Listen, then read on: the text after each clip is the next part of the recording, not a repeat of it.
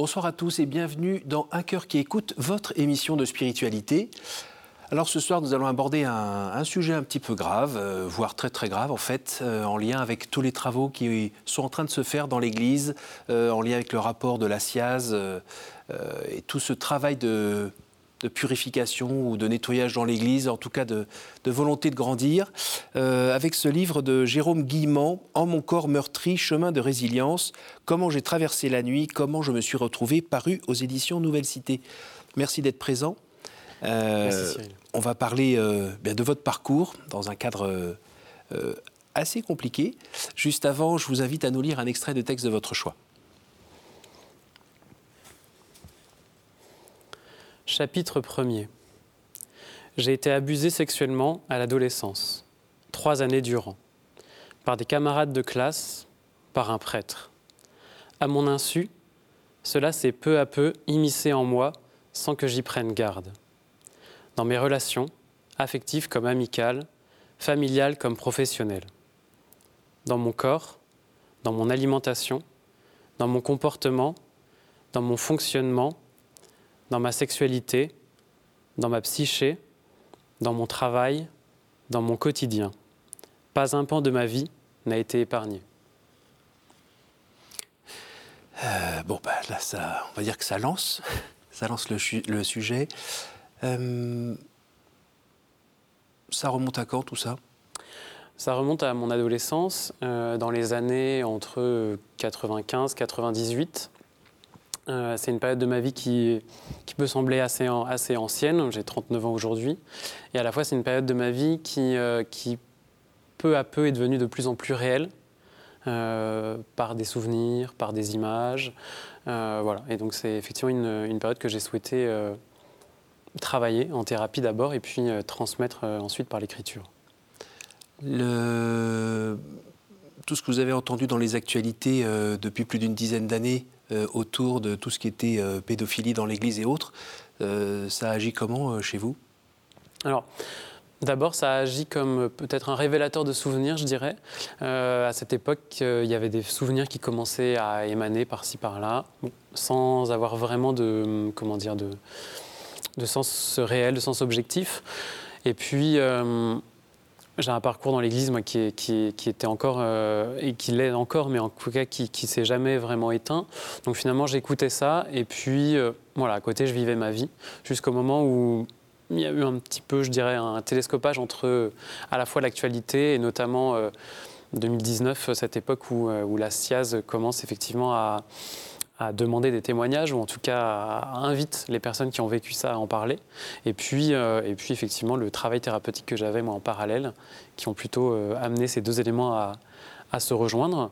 Mais je dirais que voilà sur les sur l'ensemble de ces dernières années-là, je regardais ça à la base d'un œil un peu distrait, voire euh, voilà en me disant bon ça existe probablement, mais voilà sans forcément y prêter vraiment attention. Et, tout d'un coup d'entendre que vous n'étiez pas seul à avoir vécu d'avoir été victime de ce genre de crime, ça a été euh, plutôt générateur de colère ou générateur d'une... Euh, plutôt d'un soulagement. En fait, dans ce, dans ce, dans ce genre de, situation, souvent on se retrouve complètement seul. parce qu'on se dit mince, mais j'ai vécu ça. Alors mm. parfois on s'en souvient pas, parfois on a un silence de, on préfère en tout cas être dans le silence sur ce genre de fait. Mm. Donc on va euh, vivre pendant des années avec soit avec le souvenir, soit sans le souvenir, mais quand on a le souvenir, parfois en se disant j'en parle pas.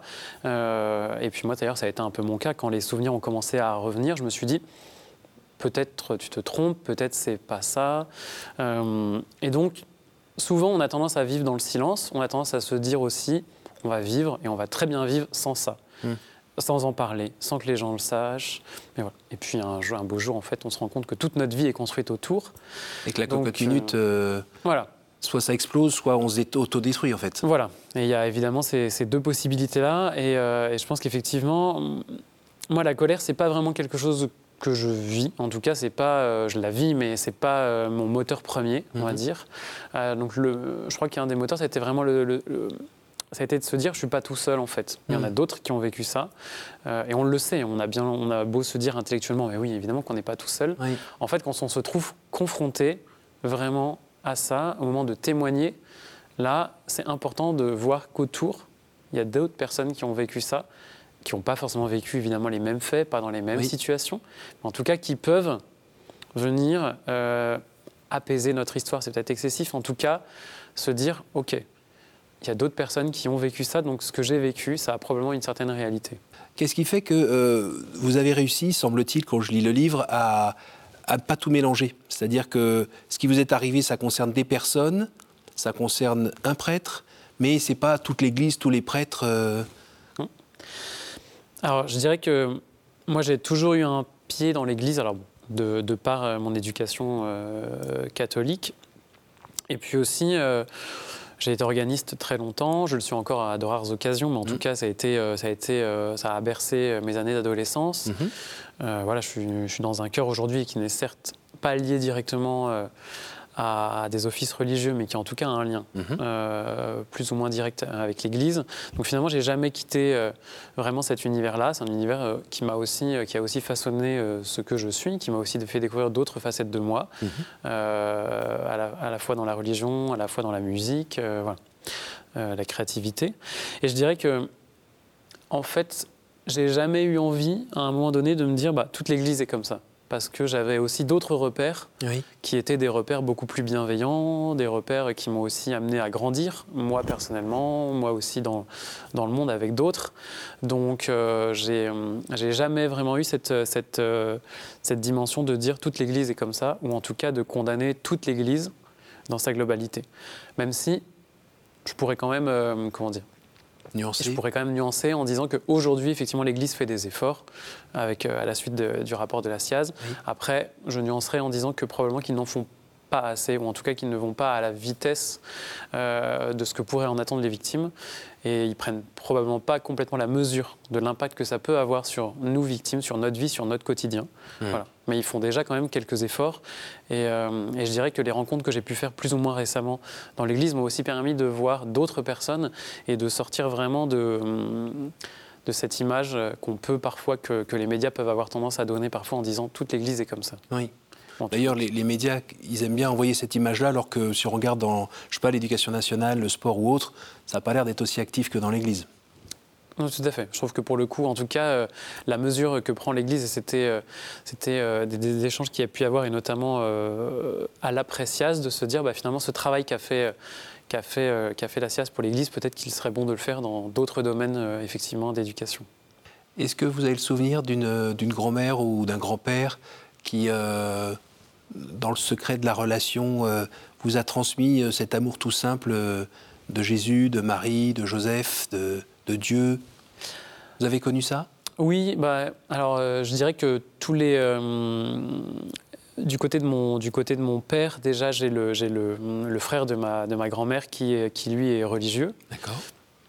Donc, qui du coup s'est aussi assuré aussi par, par nos rencontres, par nos échanges et notre éducation religieuse aussi au fil des années. Donc il était déjà aussi euh, un mentor, c'est peut-être excessif parce que bon, ce mot peut être connoté. Mmh. En tout cas, euh, d'une présence qui a pu mmh. effectivement euh, beaucoup évoquer cette dimension-là.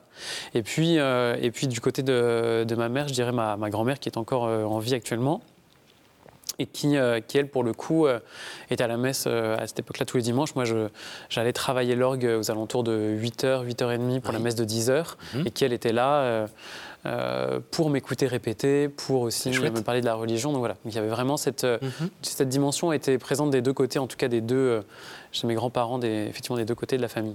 Mhm. Est-ce que dans votre vie de foi, il y a un moment où vous avez eu l'impression de, de prendre pour vous vraiment cette, cette foi? Pas simplement ce que vous avez transmis à l'école ou à la maison, mais tout d'un coup vraiment se dire ah oui non mais ok c'est à moi de reprendre le truc quoi, je, suis ou je suis pas. Mm. C'est que vraiment Jésus, Dieu, c'est vraiment une personne avec qui je peux avoir une relation. Vous avez le souvenir de ce moment-là? Alors, j'ai pas un souvenir d'un moment précis. En tout cas, euh, en revanche, ça m'est arrivé de me questionner mhm. sur ma foi et de me dire est-ce que je crois, est-ce que je crois pas? Euh, Il paraît que c'est bon signe, ça. Oui, voilà, on m'a toujours dit que c'était bon signe. Et d'ailleurs, euh, j'ai des. Les premières personnes qui ont lu la première version du, livre, en tout cas du manuscrit, j'ai eu différents retours de personnes me disant Nous, ça fait dix ans qu'on te connaît. Il y a un élément qui est central, c'est la foi qui t'anime et qui ne transparaît pas beaucoup dans le livre. Dans la première version, elle transparaissait encore moins que dans la version actuelle. Euh, parce que c'était pas vraiment un élément sur lequel, euh, en tout cas, euh, que j'avais abordé et, du tout. Et j'ai essayé de réfléchir en me disant, mais finalement, c'est quoi pour toi la foi aujourd'hui? Alors évidemment, elle, elle, parcelle des moments, de, des moments comment dire, très forts de mon parcours de, de, mon parcours en tout cas de thérapeutique même si c'était pas avec des thérapeutes mais en fait les moments sur lesquels j'ai vraiment repensé à ça, ce sont les moments où j'ai accompagné euh, à l'orgue euh, lors d'obsèques euh, de personnes plus ou moins proches et notamment de jeunes. Hmm. voilà, où là, je me, suis dit, je me disais, je disais toujours que vraiment jouer de l'orgue, on peut jouer comme un concertiste, mais on peut aussi la jouer avec la foi qui nous anime.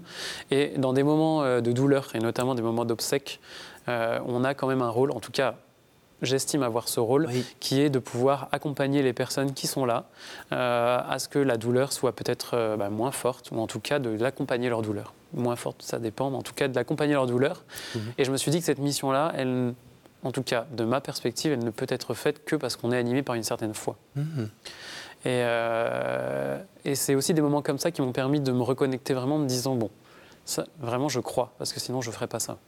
Est-ce qu'il y a d'autres moments dans votre vie, notamment dans, ce parcours, euh, euh, pour essayer de se réparer euh, en, allant, voir des médecins, des psys et autres, parce que ben, votre corps signalait un peu partout avec des lumières rouges que ça n'allait pas, même si vous ne saviez pas trop pourquoi. Est-ce qu'il y a des moments où vous avez senti qu'il y avait quand même le moyen de se raccrocher à cette présence de quelqu'un qui vous veut du bien euh, et qui est là vraiment et qui n'est pas juste une vue de l'esprit où mm, mm. vous avez le souvenir? Oui, alors je dirais que le, moment le plus fort et qui est en lien avec mon parcours, en tout cas thérapeutique, c'est. Euh, déjà, c'est un sujet qui a été abordé plusieurs fois euh, en psychanalyse notamment, parce que c'est vraiment une question qui. alors après, ça dépend des courants psychanalytiques, mais voilà, il y a des, on l'aborde, on l'aborde pas. C'est quoi la foi? En tout cas, c'était, c'était une question qui a été, qui a été plusieurs fois posée en psychanalyse, et notamment pour cette question de se dire est-ce que, à l'époque où moi j'en voulais en parler vraiment à personne et j'avais prévu d'en parler à personne, où euh, la psychanalyse questionnait cette foi en disant mais est-ce que cette foi te pousse pas au silence? Mhm. vous pousse pas au silence, mais mhm. euh, c'était une question qui m'animait. Au silence, c'est-à-dire comme par exemple ne pas en parler pour pas abîmer. Ça, pour euh, pas abîmer, voilà, exactement. Pour pas abîmer l'Église, pour pas abîmer l'image Complètement. de l'Église, des prêtres et autres. Enfin, voilà. Donc il y a eu, il y a eu cette fois été abordé un moment en psychanalyse comme ça, mais je dirais que le le moment qui a été vraiment le plus fort pour moi, un des plus forts, c'est un des moments qui est au, début du livre, qui est, euh, je me rends au monastère. Euh, dans un monastère à Solem pour une retraite. Je suis euh, dans un état de fatigue assez fort à cette période de l'année. C'était en 2019. Et puis, sans trop savoir pourquoi, je me dis, oh, je reviens de retraite dans un monastère vraiment. Et c'est un. Bon, Solem est assez proche de Paris, c'est assez facile d'y aller. C'est un haut lieu de, du chant grégorien. Moi, j'aime beaucoup la musique, donc euh, voilà, c'était mhm. vraiment euh, voilà, un choix que je fais. Et puis, j'y vais vraiment pour, dans un but uniquement de repos et vraiment de, voilà, de me dire, euh, voilà, ce repos du corps. tranquillement dans les jardins, c'est ça. le long de la Sarthe. Exactement, je déambule, je, je prends. je, je, prends le temps d'écouter d'écouter les magnifiques chants grégoriens de, de ces moines. Et puis, finalement, je décide de, de, faire un entretien avec un moine. Euh, Donc euh, là-bas, c'est le père hôtelier qui choisit le moine avec lequel on peut échanger. Oui. Et, euh, et puis on échange plusieurs fois avec, avec ce, moine, le père Patrice. Et puis un jour, on, on, échange un après-midi dans, le, dans, le jardin, dans les jardins du, dans les jardins la clôture du monastère. Et puis, et puis je, je, je livre tout ça. J'évoque en tout cas ce que j'ai vécu au sein de, au sein de l'Église euh, dans les abus, sexuels. Et qui à ce moment-là était bien. Euh, Alors à ce moment-là, c'était un peu circonstancié, c'est-à-dire qu'en gros, je, les avais déjà évoqués un peu en thérapie, mais c'était de manière très, euh, j'aime bien dire un peu chirurgicale, dans le sens où dénué de toute émotion, dénué de tout sentiment, dénué de tout affect en fait. Voilà. Et raconter les faits. Je raconte les faits et puis je dis oui, tout va bien, voilà. Et avec lui, je les raconte. Alors je raconte aussi les faits de cette manière-là, un petit peu, mais c'est la première fois que je le, vois très, euh, à la fois soucieux forcément, à la fois affecté. Et, bon. et vraiment, sur le moment, je me dis, mais pourquoi t'en parles? Enfin, en plus, un homme d'église, euh, il va peut-être pas te croire. C'est vraiment la première euh, Oui. image qui me traverse. Première crainte. Première crainte. Et puis finalement, il, euh, très rapidement, en fait, euh, bon, il, il est un peu surpris que j'aborde ça quand même. Et puis, et puis il va me dire, mais surtout lui, son inquiétude, en tout cas son questionnement, c'est et aujourd'hui, euh, où en es-tu avec ça? Et, euh, et donc, euh, moi, je lui dis, mais tout va bien, tout, est, va, tout est géré, c'est gère, oui. l'histoire ancienne, c'est réglé, voilà. J'ai fait de la thérapie de ça. Lui, son sentiment, c'est que ce n'est pas le cas du tout. Et il se permet de le dire, mais avec, euh, avec évidemment une bienveillance euh, voilà, qui, le- qui le caractérise. Donc, euh, Vous aviez quand même 13 ans de, de thérapie à côté ou plus? Voilà, à peu près. Et puis, je lui dis non, non, tout va bien. voilà. Et il me demande si ma famille est au courant. Et je lui dis, bah, non, non, il n'y a aucun intérêt à ce que ma famille soit au courant. Puisque, effectivement, c'est un élément qui ressort souvent en thérapie c'est est-ce qu'il faut le dire, est-ce qu'il ne faut pas le dire. Oui. Moi, je ne suis pas un adepte de. Avec le recul, je ne suis pas un adepte de. Il faut dire à tout prix. Mhm. Cette vague qu'il peut y avoir depuis quelques mois, quelques années, sur, notamment avec la vague MeToo, de dire il faut dire, il faut dire les choses. Non, pas toujours, parce qu'en tout cas, il faut être préparé à le dire. C'est-à-dire Mhm. que. Et si on n'est pas préparé, ça peut être une déflagration pour soi, pour la famille, pour les proches, pour. euh, voilà. Euh, et ça peut plus détruire parfois si on n'est pas préparé. Mm, mm. Et vraiment, il me parle de ça. Et puis, on parle quand même de la foi. C'est-à-dire que la question de c'est quoi ma foi avec tout ça Et bon, mon sentiment, c'est de lui dire bon, je suis pas venu. Enfin, si je suis dans un monastère, c'est que quand même, euh, voilà, j'ai quand même ma foi a quand même une certaine, Allô, quoi. une certaine présence quand même. Mais bon, on pourrait. euh, et là, il m'explique que maintenant, il y a des gens aussi qui viennent au monastère juste pour être tranquille, parce qu'ils savent qu'il n'y a que ici qui peuvent être tranquilles. Mm. Et euh, voilà. Et je repars avec ça. Et, euh, et c'est vrai qu'en fait, quatre jours après, enfin même pas trois jours après, j'annonce à mes parents tout ça. Euh, et puis j'échange avec, euh, j'échange encore euh, pas plus tard qu'il y a quelques jours avec avec ce moine avec qui on a gardé beaucoup de, une certaine proximité que j'ai pu revoir aussi et notamment pour un chapitre autour du pardon qui est, à la fin de mon livre. Mais voilà, il a, il a, il m'a aidé à cheminer dans une autre partie thérapeutique, je dirais. C'est-à-dire que il y avait la thérapie qui était effectivement psychanalytique, thérapie aussi corporelle sur d'autres aspects. Et lui, il a vraiment eu un aspect thérapeutique sur la foi, évidemment, mais aussi sur, euh, sur le fait que dans l'Église, il y a des gens euh, qui peuvent accueillir cette parole-là sans la juger. Et ça, c'était important pour moi aussi. euh, d'avoir euh, d'avoir cette, cette, cette écoute, cette bienveillance. Alors évidemment, il n'est pas le seul là-dedans, bien au contraire, mais en tout cas, il a été, euh, je pense, la première personne dans l'Église à qui j'ai pu m'en ouvrir, vraiment. Et il a eu un accueil qui, euh, j'en suis sûr maintenant, m'a permis d'en parler Oui. à mes parents, en me Et disant c'est l'accueil d'un- d'Église l'accueille, C'est l'accueil d'un homme de foi, parce que finalement, euh, quand on l'entend comme ça humainement, on ne sait pas toujours comment réagir. ça. Et, et en face, la personne qui exprime Mm. a une sensibilité très forte sur euh, la réaction de l'autre. Donc, euh, est-ce que c'est une curiosité euh, Il va demander des détails, curiosité malsaine, ou, Mm. ou il a l'air de s'en fiche, ou il a l'air secoué. Enfin, c'est moi qui. Voilà. Et là, on sent que la vie de foi a Oui. permis à ce moine d'être au bon endroit euh, C'est ça, bon et puis moment. il a eu une grande justesse, c'est-à-dire qu'il n'a pas, il a pas renchéri sur des mots, il n'a pas posé, euh, il a pas... Parce que souvent on se dit est-ce qu'il faut poser des questions, pas en poser, on se dit voilà, si j'en pose pas c'est qu'on s'intéresse pas, si j'en pose trop c'est que... Oui. Donc il y a toujours cet équilibre-là, et finalement, il a, il a juste été dans l'évocation de dire voilà moi ce que je ressens là. Et vraiment c'était, euh, c'était ça qui était fort, c'est que finalement... euh, il m'a d'ailleurs il m'a- dit sans, sans paraphraser me dit-il euh, l'évangile mais qui suis-je pour te juger? me dit-il euh, mais voilà, mais, mais, mais moi, mon ressenti, c'est que, c'est que finalement, le, le travail n'est pas terminé. Mm. Et c'était vraiment, et c'était complètement juste. Et Mm. c'est vrai que je, je, c'est- ça a été, euh, vraiment, ça a été, et cette, sa première parole. Et très vite après, il m'a dit, et je te crois surtout. Et d'ailleurs, de toute façon, comme il me dit, je, je, je, je ne peux- je n'ai pas les moyens de te dire que je ne te crois pas, ou d'ailleurs, de toute façon. Donc, euh, Alors, pour contribuer à, à ce travail, euh, quelle place prend le, le pardon? Alors euh, ça, ça a été une, une interrogation que j'ai eue très longtemps. Mmh. Euh, Quand je dis pardon, c'est pardonner la tripotée de crétins là, qui vous a embêté à l'école pendant trop longtemps. Mm. C'est insupportable de le lire et même juste d'y penser. Et puis évidemment, les actes criminels de, de ce prêtre. Mm. Comment on pardonne Est-ce qu'on peut pardonner Vous en êtes où? Alors c'était euh, une, question que je m'étais euh, au début pas du tout posée. Et vraiment, c'était euh, en retravaillant le, le manuscrit euh, l'été dernier. Voilà. Et puis, je, je, je cherchais à remanier certaines choses. Et puis, je me suis dit, bon, il, y a quand même, il manque quand même quelque chose. J'en parle avec deux, trois amis proches. Mm. Je crois même, j'en parle aussi à l'époque avec, avec l'éditeur. Et, et je me dis, tiens, c'est vrai que ce sujet-là, quand même, il pourrait être abordé. Bon. Et j'avais prévu de, de partir, euh, avant de relivrer cette, ver- la version, nouvelle version du manuscrit, je m'étais dit, je vais le relire euh, à Solem, puisque c'est là que finalement tout a commencé. Alors, indirectement, mais en tout cas, donc je, voilà, je planifie euh, mon, temps, euh, mon temps à Solem. Et puis, dans les jours qui précèdent, étonnamment, je tombe sur quelques lectures qui m'inspirent un petit peu sur le pardon. Et puis, j'aborde euh, ce sujet euh, avec le même moine, au final.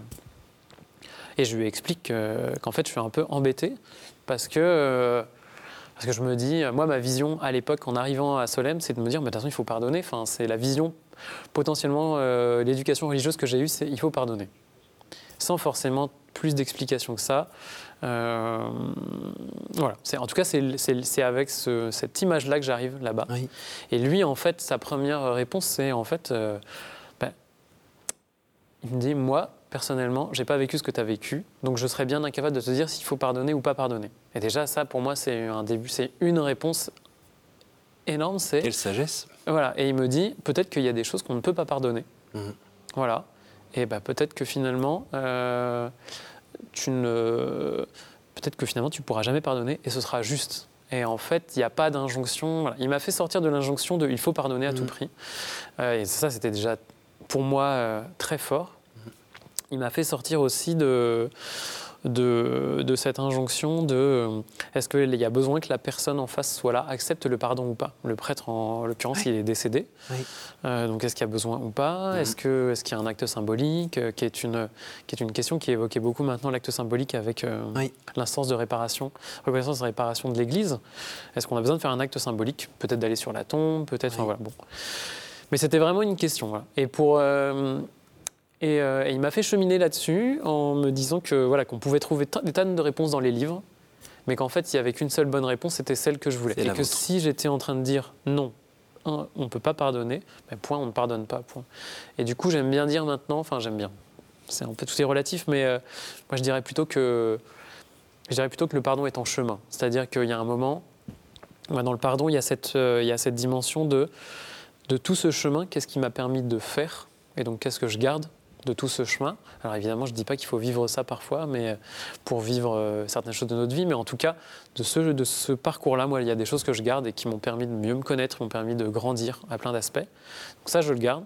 Et puis il y a des choses aussi que je choisis de, de me séparer. Donc je dirais que le pardon, c'est un peu cette double, cette double part-là. On a des personnes qui sont passées euh, dans ce fauteuil en ayant vécu des choses difficiles aussi et qui disaient qu'ils avaient bien conscience que c'était pas eux qui allaient pardonner, Mm. mais que c'était Dieu qui pouvait pardonner en eux parce que eux, ça, humainement, ça marchait pas. Voilà, et c'était d'ailleurs une remarque du, une remarque du moine en disant effectivement peut-être que le pardon il est juste divin et qu'en fait il passera par une autre, euh, une autre voie. On arrive au moment des questions. Est-ce que vous pouvez me dire un chiffre entre 1 et 10, s'il vous plaît? Euh, trois. Si vous pouviez revenir en arrière et changer quelque chose dans votre vie, que feriez-vous?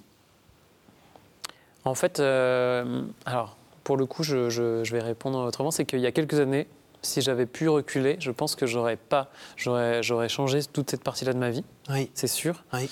Euh, maintenant, aujourd'hui, à l'instant T, je pense que je changerai rien, parce que finalement, euh, tout ce que j'ai vécu, ça m'a permis de mieux me connaître et en tout cas de, moi, je dis pas que je me connais complètement, oui. Encore la vie pour ça, Mm. mais je dirais qu'en tout cas, ça m'a permis de revenir à moi. Donc finalement, je changerai rien. Une nouvelle fois, entre 1 et 10. 6. Quel conseil donneriez-vous à quelqu'un qui aimerait rencontrer Dieu? Euh, c'est une très bonne question. Euh, et À là, part aller à Solem. hein. comment? Ah oui, oui. Alors, en fait, c'est. Moi, je serais tenté effectivement de, de, de peut-être sortir des sentiers battus, c'est-à-dire qu'à un moment rencontrer Dieu. Souvent, on se dit, euh, je vais aller à la messe et voilà. Bon, c'est pas forcément, euh, je pense, la première approche. Euh, en tout cas, pas celle que qu'on pourrait euh, faire. Euh, moi, l'approche que, l'approche que j'envisagerais là-dessus, ce serait, euh, ce serait plutôt d'aller effectivement à la rencontre d'un homme de Dieu. Et donc, du coup, un homme de Dieu, moi, ça a été Solem. Enfin, il y en a eu d'autres. hein. Mhm. Il y a eu l'évêque de Luçon qui a, qui a beaucoup contribué aussi à mon parcours de, de thérapie. Euh, moi, je dirais que c'est rencontrer un homme de Dieu, un homme qui sait parler de Dieu. Et c'est pas forcément d'aller le voir à la messe, mais ça peut être effectivement dans un monastère. Ça peut être. il y a plein d'endroits pour en rencontrer. En tout cas, je pense que c'est une bonne manière de rencontrer Dieu. Une dernière? Du coup, on va prendre la dixième. Ah mince. Quelle est la pire idée fausse que l'on se fait sur Dieu selon vous? Euh, qui serait à l'extérieur de nous uniquement. Et que du coup, euh, j'ai longtemps entendu cette, euh, cette vision-là, euh, dans mon enfance, dans mon adolescence, cette, cette vision de. comme si on allait à la messe pour aller rencontrer Dieu. Et en fait, moi, je trouve que Dieu, il est aussi en nous. Merci beaucoup. Merci beaucoup Merci d'être venu en plateau, nous partager cela. Je rappelle le titre de votre livre En mon corps meurtri, chemin de résilience par Jérôme Guillemont aux éditions Nouvelle Cité. Merci beaucoup, merci à vous tous pour votre fidélité. Cette émission est à retrouver sur notre site www.ktotv.com, évidemment aussi en podcast. Merci à tous et à la semaine prochaine.